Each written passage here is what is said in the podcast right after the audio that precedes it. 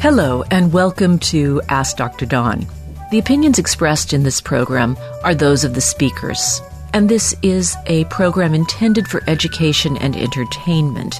It should not be construed as a substitute for a medical consultation. I uh, had a plan for the show, but as often happens, I hear something on the radio driving in that makes me pivot my plan. Uh, but we're going to start off with talking about some second thoughts on lab grown meat. And then I, uh, I had a little bit of time before the program, so I did a little bit of a dive into mycelium based foods that are very high in protein and actually can imitate meat quite well. So we're going to have a little gastronomic discussion. Then uh, some deep dives Thanks to the people who emailed me this week. I had two very good questions, and we're going to do a, a, some deep dives on submitted topics of general interest. So I think that's got it covered. So let's start uh, with misgivings about lab grown meat. I had a, a very enthusiastic discussion about this maybe six months ago. I'm not really quite sure how long it was. And it really sounded like we were going to be able to seriously reduce global warming. Uh, right now, meat and dairy production account for 12% of humanity's greenhouse gas emissions. And if we could switch over to lab grown meat, that would make a very, very big and substantial dent in our issue. And there's been you know, it's it's sort of sexy. Lab grown meat can be interesting. I think everybody wants to try it.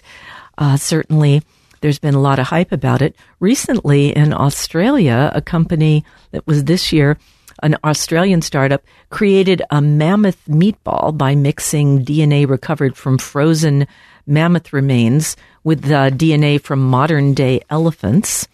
And then there's an Israeli firm called WandaFish, love the name, who's working on cultivated bluefin tuna. It all sounds so good, and most of us were curious about it. It uh, sales of alternative meats peaked in 2021, however, and uh, they've dropped. And as a result of their dropping, the financial valuation of the companies like Beyond Meat has dropped substantially because you know the the company's economic value, if you will, in the stock market is 50% actual value, maybe less than that, and at least another 50% expectations that this thing is going to take off. Well, the devil's in the details. And so let's do a little primer again about how this stuff works. There are two ways to make cultivated meat. You either start with cells and you put them in a bioreactor, a big stainless steel tank, and fill, put nutrient rich liquid in that. And after about a month, you've got uh, kind of a meat porridge that you can turn into chicken nuggets or whatever, what has you. The other way, and this is, of course, if you want to eat a steak or a pork chop or something that's got an actual physical structure that changes the way you experience the food. You know, the difference between a steak and a hamburger is not just texture, but there's also a difference in the flavor because of the way it hits your taste buds. Anyway, they, there's a desire to make more fibrous structured meat substitutes, so you have to grow them on a scaffold. But this is where we get into some of the problems. To do this, you need to add proteins called growth factors to the nutrient solution. You can, uh, those growth factors themselves take the embryonic cells, which typically we're using embryonic cells from chicken or beef, uh, to derive what you're trying to grow in the vat because they're pluripotent and they grow more readily. But, and they keep growing, and that's another key. You can take muscle cells from animal meat, but after about a dozen separation, uh, uh, they stop growing. And so that is very time limited. So there's a lot of interesting chemicals being added in here that I really hadn't thought about. So this is one of my misgivings. This, the currently the cost is higher. It's about double the cost for farm grade meat in terms of expenses, but the idea was that that would come down. Here's the problem energy. Energy cost for those bioreactors is actually quite substantial. And again, this is meat, so you're going to have to keep it hot to get it to divide because yeah, meat wants to divide at room temperature. I, not at room temperature, but at body temperature. A study came out earlier this year, and this is part of what pivoted me. Comes from my old alma mater, UC Davis, that found in many circumstances cultivated meat could actually be more polluting than the conventional stuff, which is hard to believe. But it depends upon the type of growth solution that's used and how much energy is used and also how much shipping around of product because big de- you know big food dealers like Archer Daniels Midland, you know the the food Nazis have uh, you know sort of trying to corner the corner the market on the growth factors, which then they can sell and to other people, but that also means lots of trucks moving them around. Anyway, this is starting to look like something I'm not all that interested in anymore. Sorry, sorry to say. Uh, but the conversation on Talk of the Bay with the representative from the Fungus Federation got me thinking very seriously about mycelia because uh, there is a uh, a food uh, called Quorn, which is made from mushroom mycelia. More about that one in a minute. But mycelia are having a moment when it comes to uh, alternative meat alternatives because they grow quickly and the mycelia as it was described is a mesh network that grows through the soil. Anyone who's done any gardening has probably seen these little white fibers. Uh, those are pipes, basically, carrying information, carrying genetics, carrying water, carrying nutrients throughout this vast network. The little things that grow up out, out of the ground, those are the fruiting bodies. But the real mushroom is in the soil. And several uh, startups have gotten rolling that make whole meat alternatives that have the structure, because it turns out you can grow mycelia that has the microstructure of meat. The um, there's a company called Prime Roots that uses koji. This is a Japanese fungus that's traditionally used to make sake and soy sauce, right? Fermented foods, both of those. So they add sugar and nutrients. It tastes neutral, but the structure of the mycelia lines up in a structure that's very much like animal muscle. So they've already got the muscle fiber texture, and then they can process it from there to add flavorings. Uh, someone else is using mycelia to make a seafood alternative. One com- Prime Roots has basically branched out. They have bacon, they have sausage, charcuterie, several different versions of turkey and ham. They're really trying to get us get it's it's sort of like training wheels on your bicycle, right? We're going to make it look and taste like the stuff you're used to. But then it's only a matter of time because we take off from there. Other people are making a foaming non-dairy milk. Look for that at um, a at your favorite cafe near you sometime soon.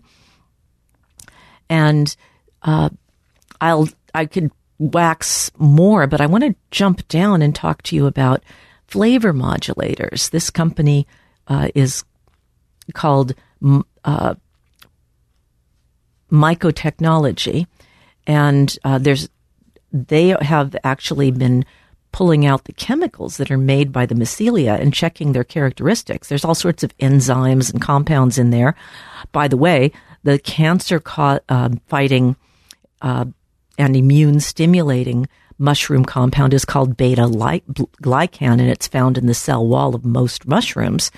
Uh, very high levels in shiitake, which is readily available at a store near you.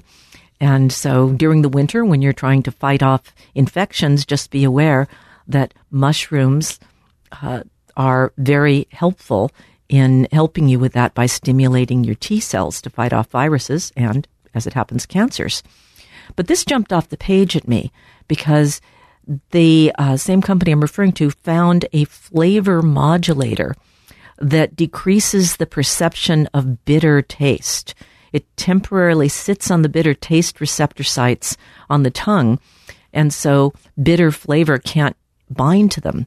But I will tell you something. There is a group of people whose bitter taste buds are supercharged and they taste bitter very well. These are the I hate broccoli, I hate all the I hate I hate salads, I hate most vegetables except maybe carrots. These are the people that you see push away their plate of all of those healthy bioflavonoids. And if we could uh, if we can exploit something like this flavor enhancer and just have people like swish it through their mouth before they eat vegetables, they may be able to enjoy the flavor. And there's so many healthy things in those vegetables that they aren't getting that people who have this syndrome, who are called super tasters, are in fact much more likely in their lifespan to develop cancer because a lot of those bioflavonoids in the vegetables, my friends, are cancer cancer fighters. They indirectly change the way the body uh, behaves, particularly the liver, physiologically, and makes it able to break down uh, carcinogens that are in our environment. Now, there is a test for super tasters, and I have this in my office when someone, when I do a diet history and they tell me that they hate uh, vegetables, or I see that they just aren't eating any. I ask them some questions, and if they're and, and I pull out these little strips, they look like a pH strip, and have them put it in their mouth, and I then I have a an Altoids ready because if they're a super taster, this will taste incredibly bitter. I'm not a super taster. I put that thing in my mouth and it tastes mildly bitter. But I give them a glass of water. I give them an, I, I say, okay, if it's really bitter, rinse, spit, and put this Altoid in your mouth, and then or other strong peppermint, uh, and you will kill the taste and be able to, you know, tolerate the fact that I've just tested you. But now, if this ever ever actually makes it to drug, this could be great. Let's take a moment and do just a little walk through some of the companies I mentioned. Bacon, Quorn's been is um, been around for a long time. That's Q U O R N. But there are a whole lot of other companies. Meati is an up and comer. They've been around. They're in Boulder and they've been around since 2015. And they make again that whole cut meat that looks like something that might have gotten sliced at the deli. Uh, they have vegan steaks, plant uh, chicken breasts, and other things. And it's 95% mycelium with just basic stuff like acacia gum, some oat fiber, some chickpea, some spices, but essentially all natural, all healthy meets the good, the Dawn, uh, Dr. Dawn seal of approval. And we already talked about prime roots, and uh, we've already talked about Quorn. Uh, there's a company called Better Meat, and there's another company that makes a pasta. I'm not seeing their name on this particular article, but they make an actual flour based mycelium and then they turn it into pasta and it has no carbohydrates in it. And the, if you eat a serving of this pasta, it's got as much protein as a chicken breast. So I'm thinking that mushrooms may not just be fun at the Fungus Fair in a couple of weeks, but also might just bring us uh, a way to really re engineer the food supply and provide protein to people. You know, we need protein. Protein is extremely beneficial and important, and it is critical for, for maintaining and building muscle as you age. So I'm going to wrap this one up with an article that came from the Journal of Nutrition. It was published recently this year. The University of Exeter was looking at two commercially available algae species because yes, algae makes protein too. And they tested uh, spirulina and chlorella products uh, against a, and probably against Quorn, a non animal derived dietary uh, fungal derived pro- mycoprotein.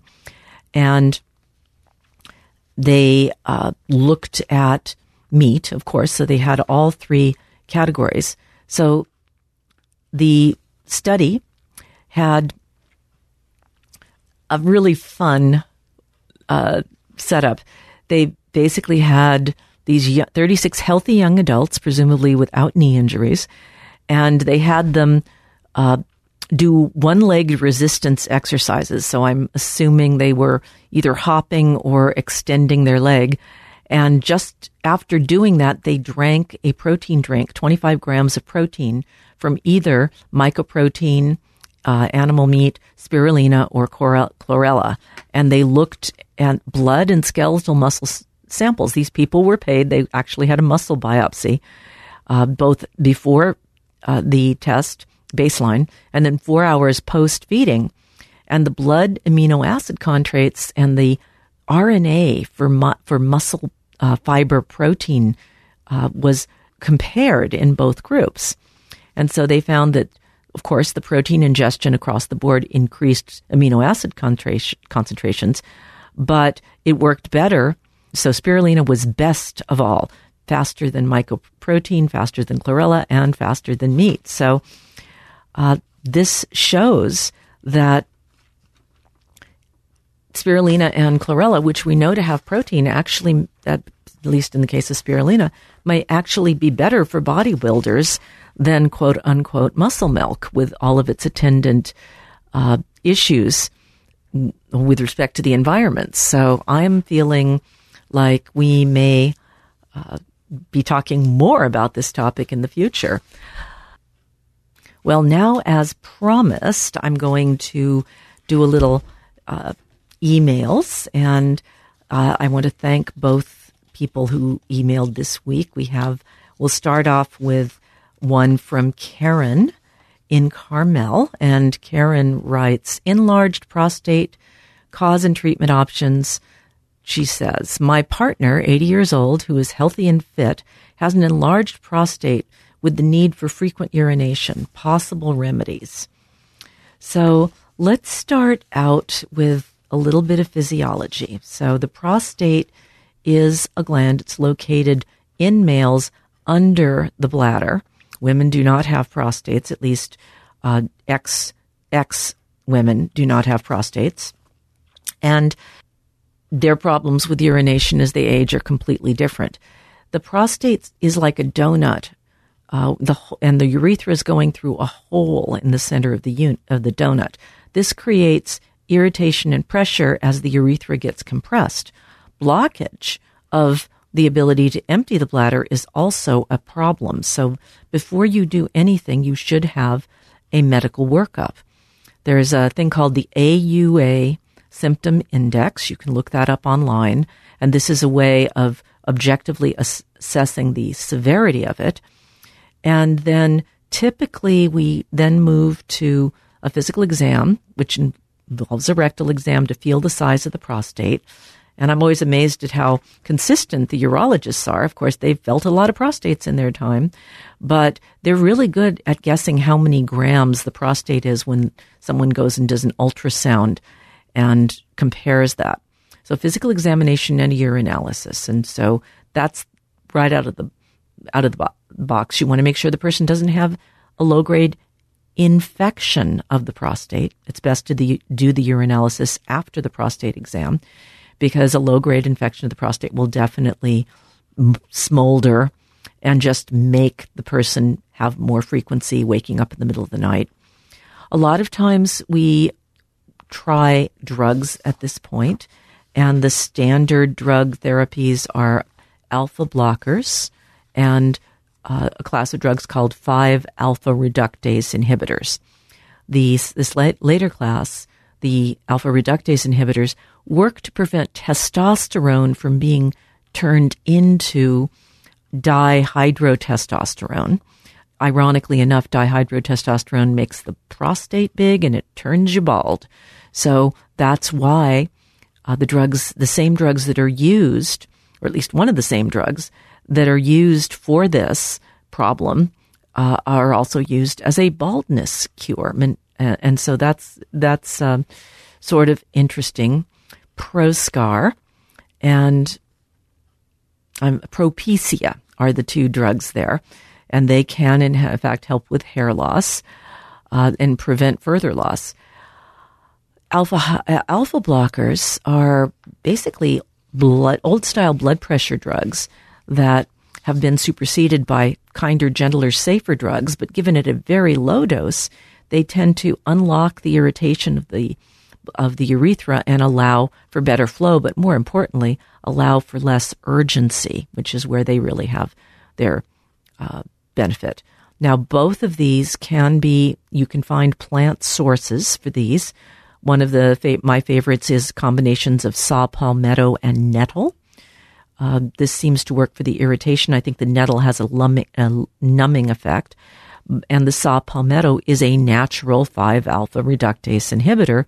So over time, the combination of the two can get rid of the irritation and prevent the prostate from enlarging further. If a person presents and they're fairly advanced, particularly if they've got backup of their urine into their ureters, that's going to injure the kidneys. Uh, if they're not emptying their bladder well, that's when you want to think about treatment. And that's where that American Urological Association symptom score. If you're less than seven, you probably want to sit try, tight and try the drugs or the herbs. If you're greater than eight, uh, you're you just the odds of you improving with medical therapy are low enough that you might want to just move to the next step. So now we're going to talk about all of the next things that are available, and there are a lot of them. Uh, some of them have uh, already proved to be uh, ineffective, but I think the way to think about this is that uh, prostates, this is a problem with a very big audience. So let's start with what came out in the 70s transurethral resection of the prostate. It's a surgical approach. Uh, this removes part of the inside of the prostate. Trick with this is you're going in through the urethra and then you're trying to scoop out some of the prostate, make more space for the urethra, and clear up, uh, let the urethra heal. Uh, typically, we leave a catheter in there for a while so that it acts as a stent, and the, as the urethra heals around the catheter, it reepithelializes, just like when you cut yourself. Uh, there are also prostatectomies, so very large prostates. You can remove the prostate. Uh, that is risky. You can sometimes cut the nerves. It, you need to have a very good doctor, so with lots of experience. So usually we use some of these other things, transurethral incision of the prostate. So you can imagine go in there and we just make a cut. Uh, by transurethral vaporization, this is where you use a radio frequency device to basically boil off some of the prostate. You can also use laser. This is called photoselective vaporization of the prostate. Uh, there's also something called the urethral lift or urolift. This is very popular at the moment, and uh, there's some there is less likelihood of messing with erections and ejaculatory function than any of the other surgeries because you're not really messing with the urethra. You're just basically repositioning it like a kinked hose and you're unkinking it. There's also microwave therapy. Uh, this is cooking the prostate and shrinking it a bit. And there's water vapor thermal therapy. Uh, this is again, using hot water and running it through there. And because it isn't involved with cutting, you have less likelihood of the uh, of the undesirable side effects. There used to be transurethral needle ablation that actually uh, had a brief moment as the latest and the best, and there's now uh, various laser treat various additional laser treatments. The nuances of how this works, I cannot explain. And here's the latest and the greatest. Uh, this is an outpatient procedure that uh, is getting a lot of hype, big announcement, trumpets, and all of that.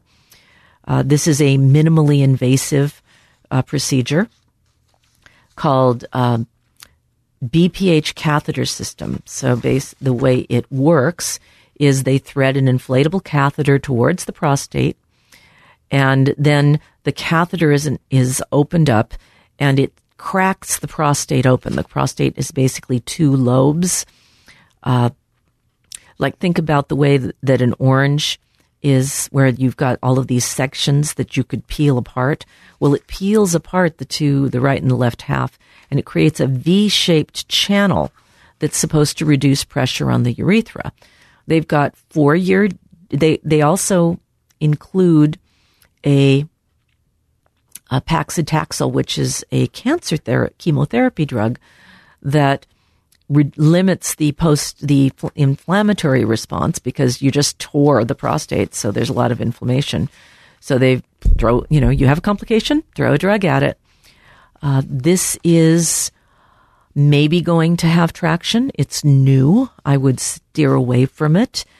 Uh, basically because there have been too many prostate things that had their moment and then died back because four or five years later, the people ended up getting surgery anyway. And of course, for an 80 year old, uh, presumably one with healthy uh, physical functioning, uh, maybe even healthy sexual functioning, uh, I would certainly stay away from any of the surgical things and maybe get an ultrasound and just check the size of the prostate along with the other bits of workup before seeking a surgical treatment.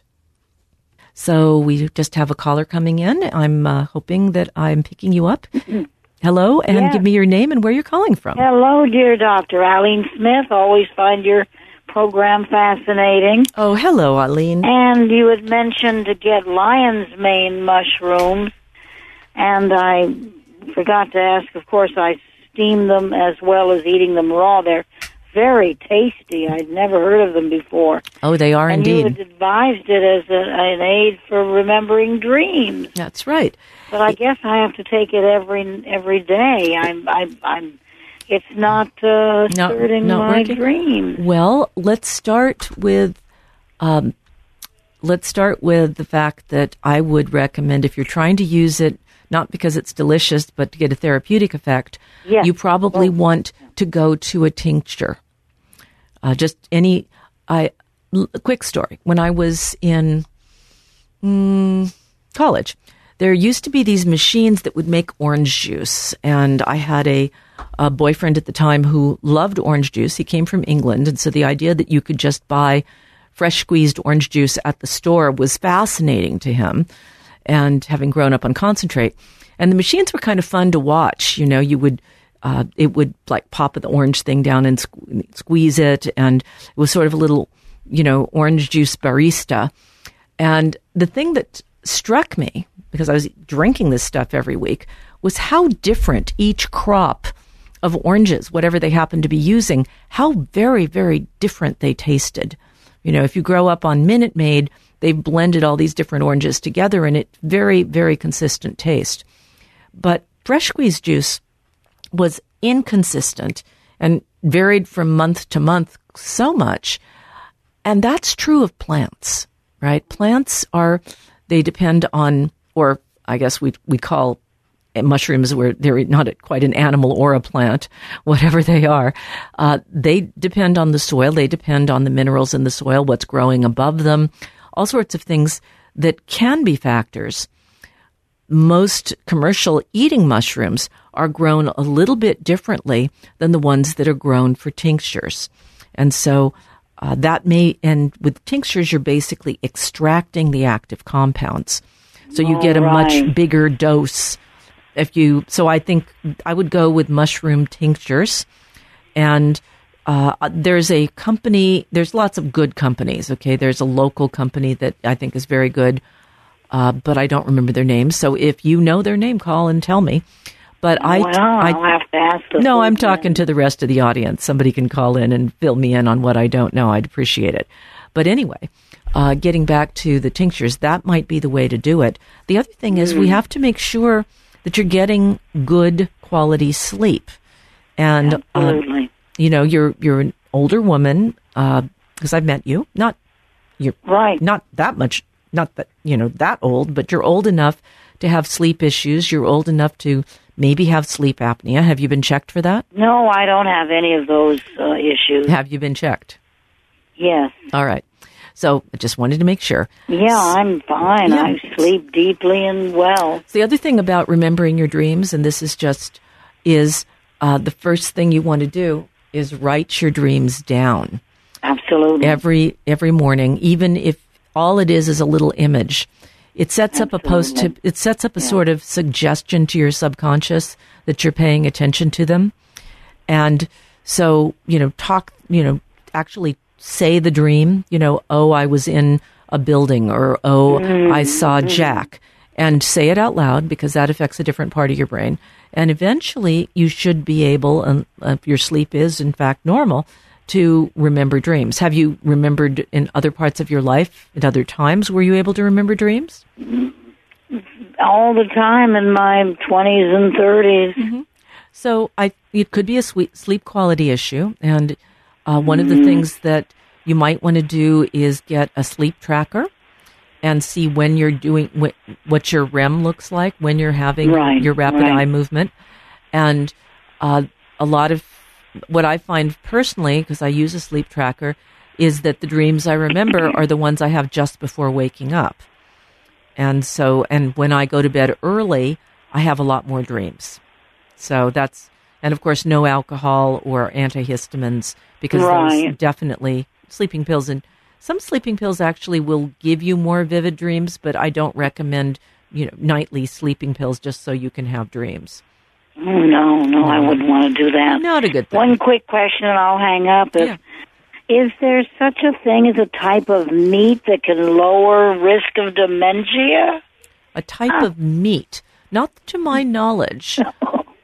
Uh, did you did you think you heard me say that? I uh, no. No, never. I, Okay. I was reading something. I well, I do not think so. I do not think so. Most meat gets broken down to pretty much the same compounds because it's you know tw- the twenty essential amino acids, and most of that breakdown occurs in your stomach. Absolutely, it doesn't go to the brain. No, not really. And Mm. I don't think uh, as we age, the most important things for our brain are good nutrition, exercise, and sleep. Yes, yes, Sleep and yes. exercising I with just- weights actually Yes. has been shown to be very beneficial. Yeah, I just came home from errands and doing this and that and the other, and I walked and walked and walked in the rain with my umbrella, of course, and Well, at least 10 blocks I walk every day. good, good. All right. thank well, you so Aline, thank you for the call and Yes. have a happy, happy new year. Happy New Year to you. Bye bye. Okay, let's move to uh, Sarah in Sunnyvale. Sarah writes uh, Hi, Dr. Dawn, love your show. I had COVID in late October for the first time. I recovered from that and this week started having some symptoms and took a home test and was positive. It seems unusual to get COVID again just two months after having it. So far, it's a milder case at least. My main question, though, is whether there are things I should be doing from a functional medicine standpoint to aid in recovery and reduce the risk of long term effects. About me, 43 year old, not immunocompromised. I saw some resources on your website and I'll go look there too, since I know you might not have another podcast until after the holidays. Yes, I am a glutton for getting on the air, so yes, I am live tonight uh, even though we're doing the holidays. So let's start with what you can do to avoid long COVID. Uh, we'll start off with a few things that are on the uh, are on the recommendations for the website because they also help prevent you from getting COVID. And we talked earlier, in fact, quite a lot of the show has been related to mushrooms, and uh, mushrooms can be extremely help uh, helpful, and there is uh, good evidence that certain other compounds uh, can help with resistance, but also help with recovery. So we're going to focus on that. I want to start with healthy diet because a healthy diet means that you have a healthy microbiome, and you need that healthy microbiome to be able to keep your inflammation down. One of the chief things that COVID does is it jumps on your ACE2 uh, receptor, right? But that receptor also has activity as an enzyme. And one of the things it does is it acts as an anti inflammatory compound. So when you lose that anti inflammatory compound, you don't want your bad microbiome to continually be dropping pro inflammatory uh, compounds into your system because that's going to just keep you revved up. And we know that a lot of the lifestyle risks for uh, getting bad COVID ha- relate to the microbiome and uh, relate to the inflammatory level of the individual. So if you have an inflammatory disease like diabetes, well, then you're more likely to get sicker. If you have a pro inflammatory condition like obesity, where your body fat is actually making pro inflammatory chemicals, well, you're more likely to get a bad inflammation that you can't turn off. So, not getting a bad inflammation is key. Uh, curcumin and green tea extract, and I do like various mushroom compounds for boosting the immune system. Uh, there's also a compound called baicalein, which is this is more for not getting COVID in the first place, but it's found in a herb called Chinese skullcap. And skullcap is one of the unsung heroes of avoiding COVID. So you might want to go and get some skullcap because it seems like you are, and it could just be that you got a big dose and not that you're particularly vulnerable. Uh, we the dose, the amount of virus that you're exposed to varies quite a lot, we know. Particularly if you come across someone who's unvaccinated, they're going to shed a lot more virus than someone who's vaccinated. And so you can be in the room with them for a, a lower amount of time and still get a dose that's going to, you know, blast through your immunity. Our vaccines weren't intended to and can't really keep us from getting the virus. What they can keep us from doing is getting a lot of the virus. Because the way viruses work, they get into a cell, they hijack the Xerox machine, and they start making tons and tons of copies of themselves. As those copies, as that cell bursts and those copies go out into the bloodstream, if you've got a bunch of antibody hanging around, it's going to grab most of the copies and not let them infect other sl- uh, other cells. But some will get through, and so you can get you get you don't get the geometric progression that you get in a naive person who hasn't been vaccinated, but you can still get sick and you can still get sick in your nose. And that's, you know, the port of entry, so to speak. If it doesn't get deep into your lungs, and that's, you know, that's what we want. It was going to get deep into the lungs that it really messed people up and caused so many fatalities and lethalities. Also, if it gets deep into the heart, another problem but that's primarily myocarditis related to an impairment of the anti inflammatory characteristics. So if you take out a lot of that ACE2, you're not going to be able to fight the inflammation of the heart. So, other things I've talked about diet and uh, green tea extract and curcumin, and there and just for prevention, this time of year, it's probably good to go up on your zinc. So, a good multivitamin with at least 30 milligrams of zinc, 5,000 units of vitamin D. You can, if you're not in your fertile period, in other words, you're not going to get pregnant, you can take up to 25,000 units of vitamin A, which can be very helpful. All of these things modulate the cellular defense against uh, viruses. And so a little bit of everything is really good. There may be some benefit from N-acetylcysteine. I find that difficult to tolerate gastrointestinal. I don't recommend NAC for everybody. Uh, but I do recommend quercetin. Quercetin is uh, from apple skin, you know, apple a day and all of that, but it modulates the inflammasome. So it actually puts the brakes on the process of inflammation, similar to the way that the ACE2 uh, enzyme does, but the ACE2 is down for the count. And when we look at chronic long COVID, if it isn't cardiac damage and it isn't pulmonary infarctions, you know, from the blood clots that form during a bad case of COVID, it's mostly persistent inflammation. And because quercetin stabilizes the mast cells, it alleviates the uh, some of the inflammatory, the uh, alert, allergic type uh, reactions that people get because COVID destabilizes the mast cells, and some people will get a lot of allergic type skin reactions. And again, how much, how much of that? Probably about a gram twice a day, unless you're taking Phytosome and then it's 500 uh, twice a day. Just take it to get through the winter. Don't stay on that dose for more than three months. And then the uh, ECGC, which is green tea extract. You'll want about four cups of green tea daily if you like green tea, or 225 milligrams of the compound. Now, all of those doses I gave you, every single bit of that information is actually science based.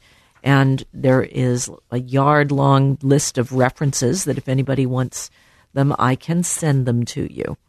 But I'm pretty persuaded that these are great strategies and I do my best to consume uh, appropriate doses of these throughout uh, the cold and flu season and basically for the last three years because I am a doctor. I get exposed and I really, really don't want to get bad COVID. So I had planned to talk about natural killer cells, but I don't think we really have enough uh, time for that.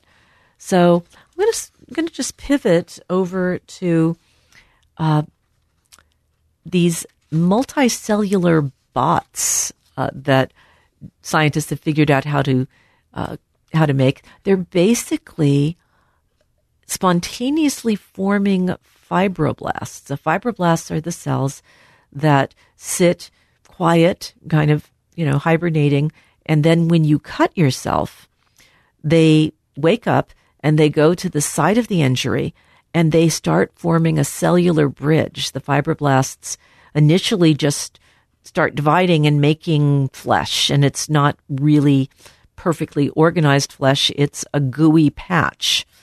But over time, once it's got the wound patched, then it starts to reorganize and become actual skin cells and start making your squamous epithelium.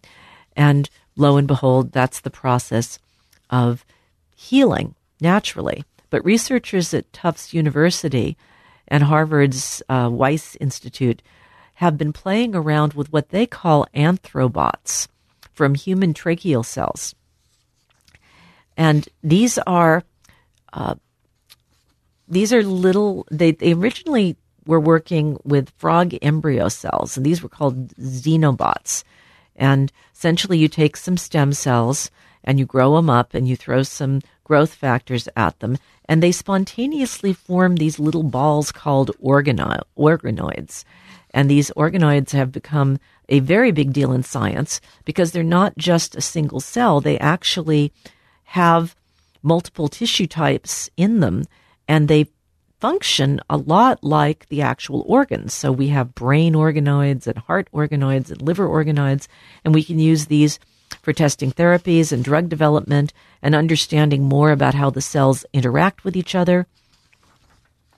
So these organoids, the first ones that were done with frog embryos, this was a couple of years ago, maybe uh, four or five years ago. Actually, I think it's pre-COVID, and I had talked about how the these frog embryo cells that were like biological robots. They could navigate mazes. They could collect information. They had a very primitive memory and they could heal themselves and they could divide at least a few times on their own. Uh, but because they were derived from an amphibian, we thought well, this could only be done with amphibians because, of course, they can regrow. Uh, you know, they can regrow their limbs.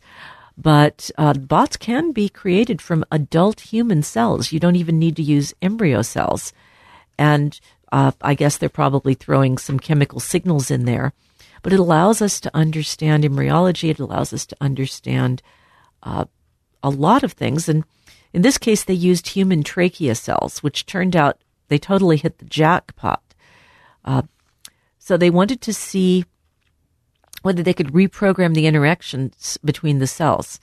And uh, not only could they teach the trachea cells to create new molecular shapes, but it, they could teach them to interact with neurons. And that's where we're really starting to get exciting because these little round organoids can move, they can migrate, and the trachea cells have cilia. Okay, so these cells come from the inside of the trachea and they're covered with hair like projections caused, called cilia, and they wave back and forth.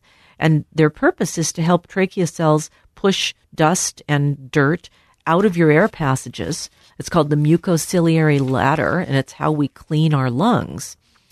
And they took the these cells that were ciliated cells and all beat in coordination, and when they grew them in uh, a nutrient solution, they spontaneously formed tiny little multicellular spheres, these organoids that I was talking about.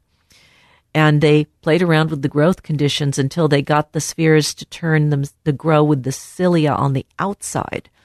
And as soon as they got those growing, the cilia started moving these organoids around. They started literally swimming in the nutrient for uh, nutrient fluid. Now, I don't think they're swarming yet, so we don't have to worry about real nanobot danger, but they could be resp- they can be designed to respond to an environment. So they found that they would typically get several different sizes. Big range of difference from 30 to 500 micrometers. So that's a human hair to the tip of a sharpened pencil. And so these are bigger than nanotech and when they're spherical and fully covered with cereal, cilia, excuse me, uh, they travel in straight lines and they uh, tend to wiggle. And so what they did, they're playing around. You know, these these are they're like, oh wow, what happens when we do this? But uh, by using these adult cells, they created a lab test and they showed that these things will spontaneously migrate to a wound now, the wound that they chose to make was a two dimensional layer of human neurons, scratching that, creating a, creating a wound. And then this attracted these anthrobots they're causing, these, these organoids. And the big ones went straight for the wound and they actually formed a bridge. And but once they hit the wound, they released compounds that triggered cellular regrowth.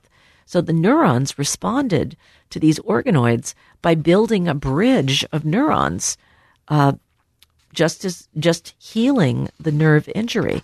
So obviously, my mind jumps to spinal cord injuries, uh, retinal injuries, maybe even drug delivery to targeted tissues. Laying down these pro regenerative drugs just all of the diabetic wounds that we see and trying to get those stimulated. Uh, also, these organoids potentially could be used using CRISPR or other technology. We could cause them to make and secrete molecules, maybe replacing, ultimately replacing organs, uh, repairing the pancreas, repairing, uh, maybe restoring fertility after chemotherapy. I mean, the possibilities here are endless. And the fact that the thing that really blows my mind is the fact that these compounds self generate. While we're on the subject of really cool things that self generate, let's talk about the human brain. Now, I've talked about neuroplasticity and mentioned that 25 is about the age when most people's brains settle down. Those of you who are over 25 probably have some experience with how you kind of go through a a status or a phase change in, in your mid to late 20s and your concentration and your ability to anticipate adverse consequences and possibly avoid them improves compared to what they what it was 10 years earlier at 16 and we have all sorts of brain data showing us this. But let's let's tile back all the way to postnatal brain development. So we're talking about a baby, and we know that the infant's brain, the neonatal brain, is very primitive compared to that 25 year old brain. And one of the ways that it's primitive is that it literally doesn't have as many pages in the book. It doesn't have as many layers on the cortex. If you look at the brain of an infant, uh, particularly a newborn, it's very smooth. It hasn't formed all of those lovely little whorls and grooves, which actually happen because of differential migration of neurons. Let's take a moment to think about the human brain at birth. The environment to the infant is a noisy kaleidoscope. It's a classic case of TMI. Unbelievable sensory overload. Nothing makes sense. One is flooded with color and sound and skin sensations that have never been encountered before. The brain is able to receive everything initially. It's preloaded with all sorts of receptive capacities that perhaps never get used in the environment and circumstances of that birth. Nothing is making sense. In order to begin making sense of the cacophony of it all, the developing brain starts paying attention to what repeats. It edits the input and begins to learn what to ignore areas that are used a lot puff up like the inflatable snowmen at Christmas. Neglected areas begin to shrink and become suppressed. Much of the mechanism of this neuroplasticity apparently is associated with migrating cells that suppress certain areas and leave others alone.